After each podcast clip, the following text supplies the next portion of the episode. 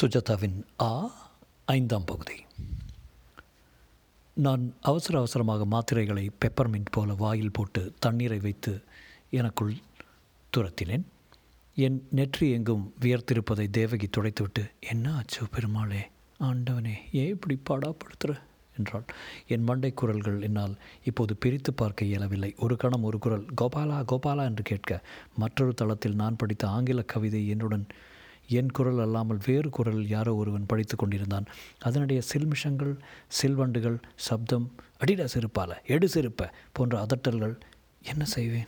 என் மனசுக்குள் அடித்த புயலை சமாளிக்க இயலாமல் வெளியே வாய் வார்த்தையாக ஏதும் சொல்ல முடியாதபடி இதை எப்படி நிவர்த்தி பண்ணிக்கொள்வது? என்று மலைப்பு ஏற்பட்டு ஒரு சமயம் எல்லாவற்றையும் உதறிவிட்டு கடற்கரையை நோக்கி ஓடிவிடலாமா என்று தோன்றியது. அதே சமயம் இந்த சமாச்சாரம் என் மூளை என்னும் கம்ப்யூட்டருக்குள் ஒரு பிழை போல பக் பக் போல அதை நீக்க வேண்டும். நீக்குவது எப்படி என்று தெரியாவிட்டால் மேலும் விற்பனர்கள் கலந்தாசொலித்து கலந்தாலோசித்து விடை கண்டுபிடி. அதுவரைக்கும் நீ மனோநிலையை ஸ்திரப்படுத்தி வைத்து கொண்டிருக்க வேண்டியதுதான் முகா முக்கியம். ஸ்டடி ஸ்டடி என்று நானே மனக்குதிரையை அடக்கி அதன் மேல் சவாரி செய்ய முயன்று கொண்டிருந்தேன். அது நாலா பக்கமும் உதைத்து கொண்டிருக்க தேவகி என்னை கண்கொட்டாமல் கவலை வடியாமல் பார்த்து கொண்டிருந்தாள். என்ன பண்ணுறது உங்களுக்கு? சொல்ல தெரியலையே. கிருஷ்ணன் மாமா எல்லா ஏற்பாடும் செய்துட்டார். எர்ணாகுளத்தில் சோட்டானிக்கிற பகவதி கோவிலுக்கு போய் அங்கே இருக்கிற குளத்தில் குளிச்சுட்டு ஒரு தடவை அங்கே பிரதர்ஷனம் செய்துட்டா எல்லாம் சரியாக போயிடுமா பீட்டர்சன் டெல்லியில் சாமியாரை போய் பாருங்கிறான். டாக்டர் தாமோதரன் என்ன சி சிட்டிசன் கார்டு சிட்டி ஸ்கேனடு சிடி ஸ்கேனடு என்னம்மா என்னம்மா எடுங்கிறாரு சுதர்ஷன் சைக்கியாட்ரிஸு மேகநாதை பாருங்கிறான்.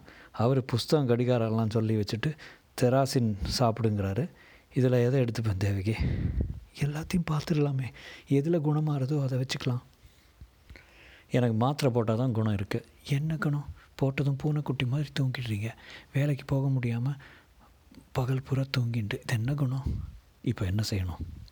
சொன்னேனே ஒரு தடவை பகவதி கோயிலுக்கு அம்மாவும் தேவகையும் திரும்ப திரும்ப சொல்ல கொச்சினுக்கு விமானம் ஏறிவிட்டோம். ஒரு வெள்ளிக்கிழமை அது. அங்கிருந்து உடனே கேடிசி டாக்ஸி வைத்துக்கொண்டு பகவதி கோயிலுக்கு போனோம்.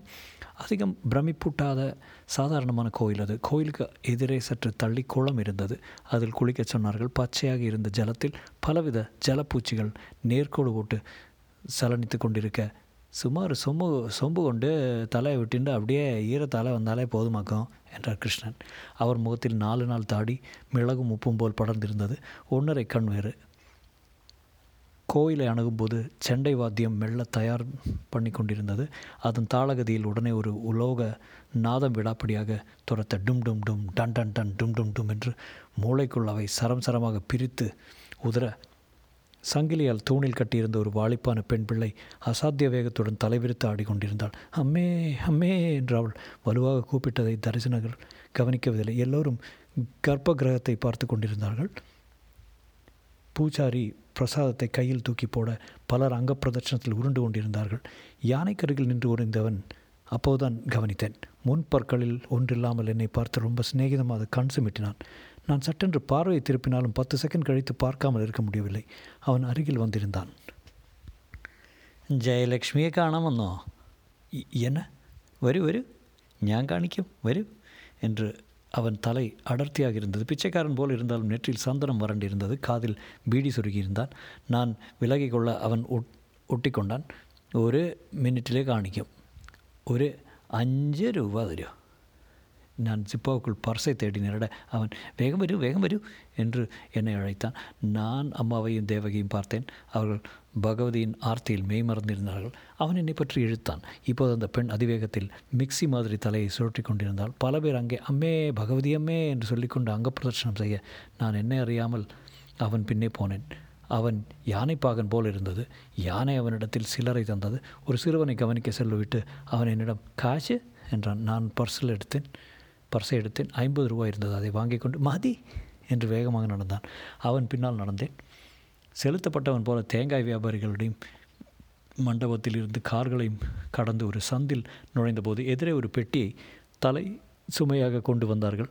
மற்றொருத்தன் பலாப்பழத்தை தலையில் சுமந்து வர அவனை எடா உண்ணி என்று அதட்டி என்னவோ கேட்டான். என்னை அவமதிப்பாக பார்த்தார்கள். நான் ஜெயலக்ஷ்மி ஜெயலக்ஷ்மி என்று ஜெயலக்ஷ்மி விஜயலக்ஷ்மி ரெண்டு ஒன்று என்றான். மலையாள தமிழில்.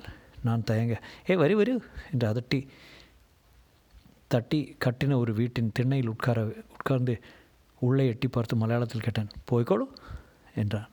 அந்த இருட்டில் ஏன் நுழைந்தேன்? தேக்கு மர வாசல் சிங்கம் போன்ற குமிழ் இருந்தது. உள்ளே அந்த மனம் என்னை எங்கோ கொண்டு சென்றது. அதில் மல்லிகை தோட்டமும் மாம்பழமும் தசாங்கமும் சம்பிரா சாம்பிராணியும் யவனர்கள் காலத்திலிருந்து நம் நாட்டை சிறப்பித்த வாசனா திரவியங்கள் அனைத்தும் கலந்திருந்த ஒரு வாசனை. ஊஞ்சல் ஆடிக்கொண்டு வேட்டி கட்டின ஒரு தீ என்னை அழைத்தாள். அவள் அப்போது அப்போதுதான் குளித்திருந்தார் போல கூந்தலில் நீர் கொட்டி கொண்டிருந்தது. ஜெயலக்ஷ்மி டீச்சரை பார்க்க வந்தேன். பார்க்க வந்தார். இல்லை ஜெயலக்ஷ்மி டீச்சரை பார்க்க வந்தேன். அவள் சிரித்து எள் முகத்தருகில் என் முகத்தருகில் பழங்களை கொண்டு வந்தாள். யானைப்பாகன் நான் கொடுத்த ஐம்பது ரூபாய் நோட்டை மடித்து ஷர்ட்டில் செருகி கொண்டு புறப்பட்டு விட்டான். டீச்சர் டீச்சர் ஏன் ஏன் என் மேல் கோபமா? எதுக்காக லெட்டரை காட்டினேன் நான் காட்டல டீச்சர். அவர் தான் எங்கிட்ட இருந்து பிடுங்கிட்டார். இப்போ குழப்பமாக போச்சு கோபாலா. என்னாச்சு? அவர் லெட்டரை படிச்சுட்டார். லெட்டரில் ஏதாவது தப்பு இருந்ததா? இல்லை சந்தேகம் கேட்டு தான் எழுதியிருந்தேன். சில கணக்கெல்லாம் புரியல எனக்கு. கோபாலா இனிமேல் லெட்டரை மறைவாக கொண்டு போறியா? சரி டீச்சர் உங்களுக்காக என்ன வேணால் செய்கிறேன் பண்டரியை காவேரி கரைக்கு வர சொல்கிறியா உனக்கு சொன்னால் தெரியாது. எனக்கு நிறைய சந்தேகம் கேட்கணும். பண்டரி தான் சந்தேகத்தை தீர்ப்பார். சரி உள்ளவா அவள் என்னை அந்த அறைக்குள் அறைக்குள் அழைத்து சென்று போது நிலைப்படி தாழ்வாக இருந்த ஜெயலட்சுமி உள்ளே உட்கார்ந்திருந்தாள். வா கோபாலா பக்கத்தில் வா. என்று தன் பக்கத்தில் இருக்கும் இடத்தை தட்டினாள். நான் அவளை நோக்கி வேகமாக நடந்து செல்ல. என் மண்டை நிலைப்படி தாழ்வாக இருந்ததை கவனிக்காதால் நெற்றில் அடிபட்டது. பரவாயில்ல என்று உள்ளே செல்ல. அந்த பெண் என் நெற்றியை கவனித்து ஐயா சோறு என்றாள். சோறு. நான் நெற்றியை தொட்டு பார்க்க உள்ளங்கை முழுவதும் ரத்தமாக இருந்தது. நான் அப்படியே மயங்கி விழுந்தேன். காவிரிக்கரையில் மணலாக இருந்தது. நான் பண்டரைக்கு தெரியாமல் பாலத்தை நடந்து சென்றேன். தண்டவாளங்களில் இடையில் நடக்கும்போது கால் நடங்கியது. கீழே பண்டரியும் ஜெயலட்சுமி டீச்சரும் சந்தேகம் கேட்டுக்கொண்டிருந்தார்கள். அவர்கள் நடக்க நடக்க நான் மேலே தண்டவாளத்தில் நடந்தேன். முப்பது அடி இருக்கும். ஜெயலட்சுமி டீச்சரின் தலைவகிடு தெரிந்தது. அவர்கள் பேசிக்கொள்வது கணக்கு பாடமாகத்தான் இருக்கும் என்று தீவிரமாக நம்பினேன். இருந்தும் பண்டரி அவளை அடிக்கடி தொட்டு தொட்டு பேசுவது சரியாயில்லை. ஊற்றுக்காக தோண்டியிருந்த தெளிவான நீரின் அருகில் அவர்கள் மணலில் உட்கார்ந்திருந்தார்கள். நான் மேலே ரயில் வந்தால் பாலத்தில் ஒதுங்கிக் கொள்ளும் இடத்துக்கு சென்று நின்று கொண்டிருந்தேன். இருட்டுவது போல சூரியன் என் பின்னால் மறைந்து கொண்டிருக்க பண்டரை செய்த காரியம் எனக்கு மனத்தாங்கலை ஏற்பட்டது ஏற்படுத்தியது.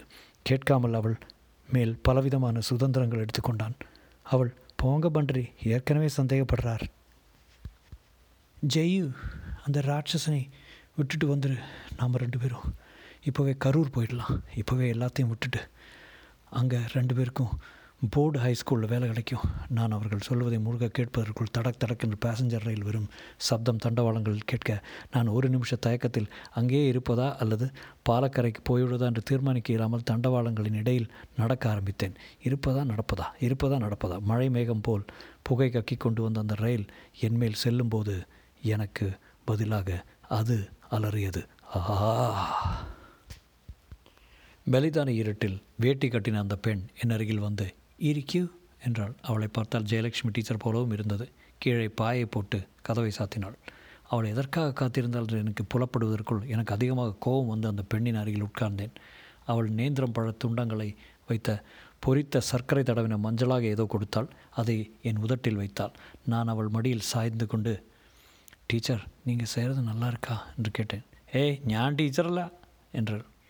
பண்டரிக்கு என்னையே லெட்டர் கொடுக்க சொன்னது நல்லதா? என்னை ஏமாத்திட்டீங்க டீச்சர் என் காதல் என்ன ஆறுது அவள் என்னை வியப்புடன் பார்த்து அம்மே என்றாள். கோவிந்தகுட்டி யாழ் கிருதையானிக்கும் நான் அவள் கழுத்தை என் விரல்களில் இடையில் வைத்து அழுத்தினேன். முதலில் ஈர சம்பந்த செயல் என்று சிரிக்கத் துவங்கினவள் அதன் முழு அர்த்தத்தை உணர்ந்ததும் அவளிடமிருந்து அமானுஷ்யமான சப்தங்கள் வெளிப்பட தொண்டைக்குழல் அடைபட்டு மூச்சு திணறல். என்னை ஏமாற்ற மாட்டியே? ஆசை காட்ட மாட்டியே? எனக்கு அவ்வாறு அழுத்துவது சந்தோஷமாக இருந்தது. ங்ருங் ருங் என்றார். அதற்குள் இரண்டு பேர் மூன்று பேர் சத்தம் போட்டு ரூம் கதவை உடைத்து கொண்டு வந்து என்னை பிடித்து தரதரவென்று இழுத்து கொண்டு சென்று தூணில் கட்டினார்கள். அந்த பெண் ரொம்ப இரும ஆரம்பித்தாள். அழ ஆரம்பித்தாள். அத்தனை பேரும் எல் என்னை மலையாளத்தில் திட்டினார்கள். யானைக்காரன் நழுவிவிட்டான் என்னை அவர்கள் அடித்தார்கள். முதல் புறங்கையால் எடா என்று அதட்டி ஒரு முறை சவுட்டினான். என் வாய்க்குள் ஊறின ரத்தம் தன்னிச்சையாக சட்டை மேல் வழிந்தது. மற்றொருவன் கையால் அடித்தான். மற்றொருவன் முகத்தில் அடிக்க அந்த பெண் என் கன்னத்தை வைத்து நன்றாக கீறினாள். அவர்கள் போலீஸ்க்கு சொல்ல விரும்பவில்லை. அந்த கணம் சரீரத்துக்கு அதே அந்த வேதனை தந்தாலும் அது யாருக்கோ நடப்பது போல என்னால் வேடிக்கை பார்க்க முடிந்தது. அந்த அடிகள் எனக்கு பொருட்டாகில்லை. வலித்தாலும் தாங்கிக் கொள்ள வேண்டும் போல் இருந்தது. அதற்குள் என்னை தேடி வந்த கிருஷ்ணனும் தேவகி அம்மாவும் என் இரத்த சட்டையை பார்த்து பெரிதாக அழ ஆரம்பித்தார்கள். கிருஷ்ணன் அவர்களுடன் மலையாளத்தில் பேசி அவசரமாக கட்டுகளை விடுவித்தான். காலில் ஸ்டாக்கிங்ஸ் கட்டிய போலீஸ்காரரை பார்த்ததும் அவர்கள் மிக விரைவாக என்னை பற்றி புகார் சொல்ல ஆரம்பித்தார்கள். அவர் என்னிடம் மலையாளத்தில் கேட்க அதை கிருஷ்ணன் மொழிபெயர்க்க தயங்கினார். என்னை அழைத்து சென்றபோதே கண்கள் இருட்டியது. டிஸ்பென்சரிக்கு அழைத்துச் சென்று மருந்து போட்டு ஊசி குத்தி ஆட்டோ ரிக்ஷாவில் விடுதிக்கு போ கொண்டு போனார்கள். போகும்போதெல்லாம் தேவகி என்னை திட்டிக் கொண்டு வந்தாள். ஏன் இப்படி நடந்துக்கிறீங்க? வெளியூரில் வந்து அவமானப்படணுமா? எல்லாம் உங்களுக்கு பைத்தியம்னே முடிவு கட்டணுமா? பகவதி என்னம்மா இப்படி செஞ்சுட்ட? கிருஷ்ணா ஏதாவது சூன்யம் வைக்கத்தான் இப்படி ஆயிருக்கா எதுக்கு அதை எடுக்க வழி பண்ண மாட்டியா? மாமி இ- இந்த மட்டும் தப்பிச்சேன் நான் சந்தோஷப்படுங்க. பொண்ணு கழுத்தை நெரிச்சானா அது ஏதோ கேஸு. அதனால தான் போலீஸ்க்கு சொல்லாமல் விட்டாச்சாக்கும். மாமி இவனுக்கு எல்லா பரிகாரமும் பண்ணலாம். ஆனால் உக்கிரமாக இருக்குது அதனால் நல்ல டாக்டராக பார்த்து ஐயோ கிருஷ்ணா நாங்கள் பார்க்காத டாக்டரா. ஸ்கேன் பண்ணுறதுக்கு ரெண்டாயிரம் கொடுத்தாச்சு. என்ன சொல்கிறார் டாக்டர்? ஒரு டாக்டர் மருந்து கொடுத்துருக்கார். ஒரு டாக்டர் ஆப்ரேஷன் பண்ணணும்னு சொல்லியிருக்கார். எனக்கு என்னவோ இது பூஜை புனஸ்காரத்திலேயோ மாந்திரிகத்திலேயோ போகிற வியாதியாக தோணல பின்ன இவ்வளோ தூரம் வந்தது லேட் வேஸ்ட்டா என்றேன். இப்போ பாருங்கோ நன்னாவே பேசுகிறார் அம்மா என்னை பார்த்து தீனு உனக்கு என்னம்மா பண்ணுறது என்றாள். அம்மா கோயில் இருக்கிறப்ப யானை பாகம் வந்து என்னை பார்க்க கண் சுமிட்டினான். எனக்கு என்னவோ அவன் பின்னாடி போகணும்னு மனசில் துருதுருன்னு அரிச்சுது அவன் போன இடம் முன்னால் பார்த்தாப்புல இருந்தது. திருச்சியோ எர்ணாகுளமோ தெரியல. அந்த பொண்ணு ஜெயலக்ஷ்மி டீச்சரா? இப்படித்தான் மாமா தெரியாத ஊர் தெரியாத பேராக சொல்லி கொண்டிருக்கார். என் தலையில் வழிய எண்ணெய் தடவ ஆரம்பித்தாளாம்மா எப்படியாவது சூடு போகிறதான்னு பார்ப்போம். அந்த எண்ணெய் பாசி பாசியாக இருந்தது. அதிலிருந்து மூலிகை வாசனை வந்தது. நெற்றியில் எல்லாம் வழிந்தது. சாயங்காலமே சென்னைக்கு புறப்பட்டு விட்டோம். டிஸ்பென்சரியில் எனக்கு செடேட்டிவ் கொடுத்திருந்ததில் தூங்கிக் கொண்டே வந்தேன். எழுந்த பின் சற்று தெளிவு கிடைத்தது. நிதானமாக யோசித்தேன். எப்படி இந்த வியாதியுடன் வியாதிதான் இது. என் போராட்டத்தை நடத்தி தீர்ப்பதென்று தீர்மானித்தேன். என் தெளிவான களங்கள் க கணங்கள் என்னால் என் மனைவி குடும்பம் ஆஃபீஸ் எல்லாவரையும் அடையாளம் கண்டு கொள்ளக்கூடிய கணங்கள் அருகிக்கொண்டே வருவதையும் மற்றொரு வாழ்க்கை அல்லது என்னை தொடர் என்னை ஆக்கிரமிக்கப் போவதையும் உணர்ந்தேன். இந்த தற்கால ஆக்கிரமிப்பு கணங்களை மறக்காமல் குறித்து வைத்துக்கொள்ள நோட்டு புத்தகம் எடுத்துக்கொண்டு ஜெயலட்சுமி டீச்சர் திருச்சி காவேரி பாலம் கோபாலன் பண்டரி சாமா சர்மா நானா என்ற பெயர்கள் அனைத்தையும் எழுதினேன். பீட்டர்சன் அதை பார்த்து இந்த பெயர்கள் எதுவும் உனக்கு தெரியாது? யாரையும் தெரியாது பீட்டர். அதுதானே மர்மம். திருச்சி ஒரே ஒரு முறை டூர் போயிருக்கேன் அவ்வளோதான் யூ ஆர் ரெக்ரெஸிங் அப்படின்றால் பீட்டர்சன் சொன்னார் யோகி என்பவர் காலை டெல்லி இந்திரா காந்தி விமான நிலையத்துக்கு சென்று சென்டார் ஹோட்டல் தங்கியிருப்பார். இந்த வாரம் பார்க்க முடியும். ஏற்பாடு பண்ணவா? எனக்கு எத்தை தின்னால் பித்தம் தெளியும் என்றாகிவிட்டதால் பீட்டர்சன் அவரிடம் போனால் குணமாகுமா? என்றேன். இந்த ஆசாமிகள் எல்லாம் யார் என்று கண்டுபிடித்து விடுவார்? என்றார். என் நோட்டை மறுபடி பார்த்தேன். என்ன பிரயோஜனம் அவர் சொல்வார் முதல் உனக்கு நம்பிக்கை வேண்டும். எனக்கு இருக்கிற மனநிலையில் எதையும் நம்ப தயாராக இருக்கிறேன். பீட்டர் என் பயம் முழுக்க முழுக்க நான் விளிம்பு தாண்டி விடுவேன் என்பதுதான். கொஞ்சம் அவசரம்தான் தெரிகிறது. நான் உடனே ஏற்பாடு பண்ணுகிறேன் எல்எக்ஸ்ஐ டெண்டருக்கு டெல்லி போகத்தான் வேண்டும். சுதர்சன ராஜா இவனையும் அழைத்து செல்கிறாய் என்றான். சிகிச்சைக்கு என்றான் பீட்டர்சன். அதானே கஸ்டமரிடம் அழைத்து செல்லாத மிப் மிப்ரேட்டிங் மிப் எவ்வளவு என்றால் ஜெயலக்ஷ்மி என்பா. ஏ தினேஷ் யார் இந்த ஜெயலக்ஷ்மி தெரிந்தால் சொல்கிறேன். அழகான பொண்ணா? நான் அவளை முறைத்து பார்க்க அவனை முறைத்து பார்க்க பார்வையே சரியில்லை என்றான். பீட்டர் இவனை ரிப்பேர் பண்ண முடிந்தால் பண்ணு இல்லை என்றால் டெல்லியிலே விட்டுட்டு வந்துடு அன்கிரேட்ஃபுல் என்றேன். சுதர்சன் என் அருகில் வந்து நான் விளையாட்டுக்காக சொன்னேன். நீ கம்பெனிக்கு எத்தனை முக்கியமானு தெரியுமா? உனக்கு குணமாக எத்தனை வேணாலும் செலவழிக்க தயாராக இருக்கேன்? உன்னை இழக்க விரும்பவில்லை. ஆனால் அதன் சிகிச்சை உன் மனத்தில் தான் இருக்கிறது என்று எண்ணுகிறேன். நானும் அப்படித்தான் என்கிறேன் ஆனால் எப்படி சிகிச்சை செய்வது செய்து கொள்வது என்பதுதான் புரியாமல் இருக்கிறது. வியாழக்கிழமை ராத்திரி நியூஸ்க்கு பின் டெல்லியில் மினிமம் எத்தனை டிகிரி என்று பார்த்தேன். எட்டு என்றது. அம்மா குளிர் ஸ்வெட்டர் கொண்டு வந்து கொடுக்க தேவகியின் தேவகியை என்னுடன் அழைத்து செல்வது என்று விரும்பினேன். என்மேல் நம்பிக்கை குறைந்து கொண்டு வந்தது. ஏரோப்ளேனில் யாராவது பார்த்து ஜெயலக்ஷ்மின்னு முத்தம் கொடுக்க ஆரம்பிச்சிடாதீங்க என்றான். கோபம் வந்தாலும் அடிபட்டார் போல் அவளை பார்த்தேன்.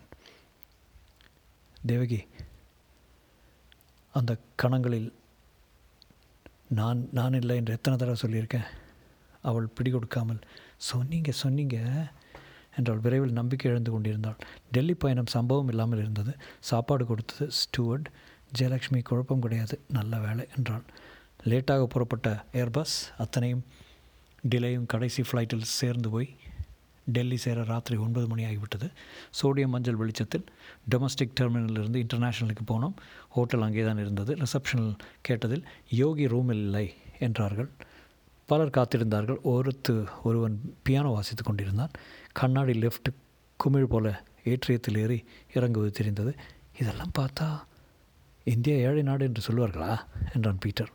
நான் அவனை கவனிக்காமல் பிளாஸ்டிக் எழுத்துக்களில் கருப்பு போர்டில் எழுதி எழுதியிருந்ததை பார்த்தேன். ஆவ்.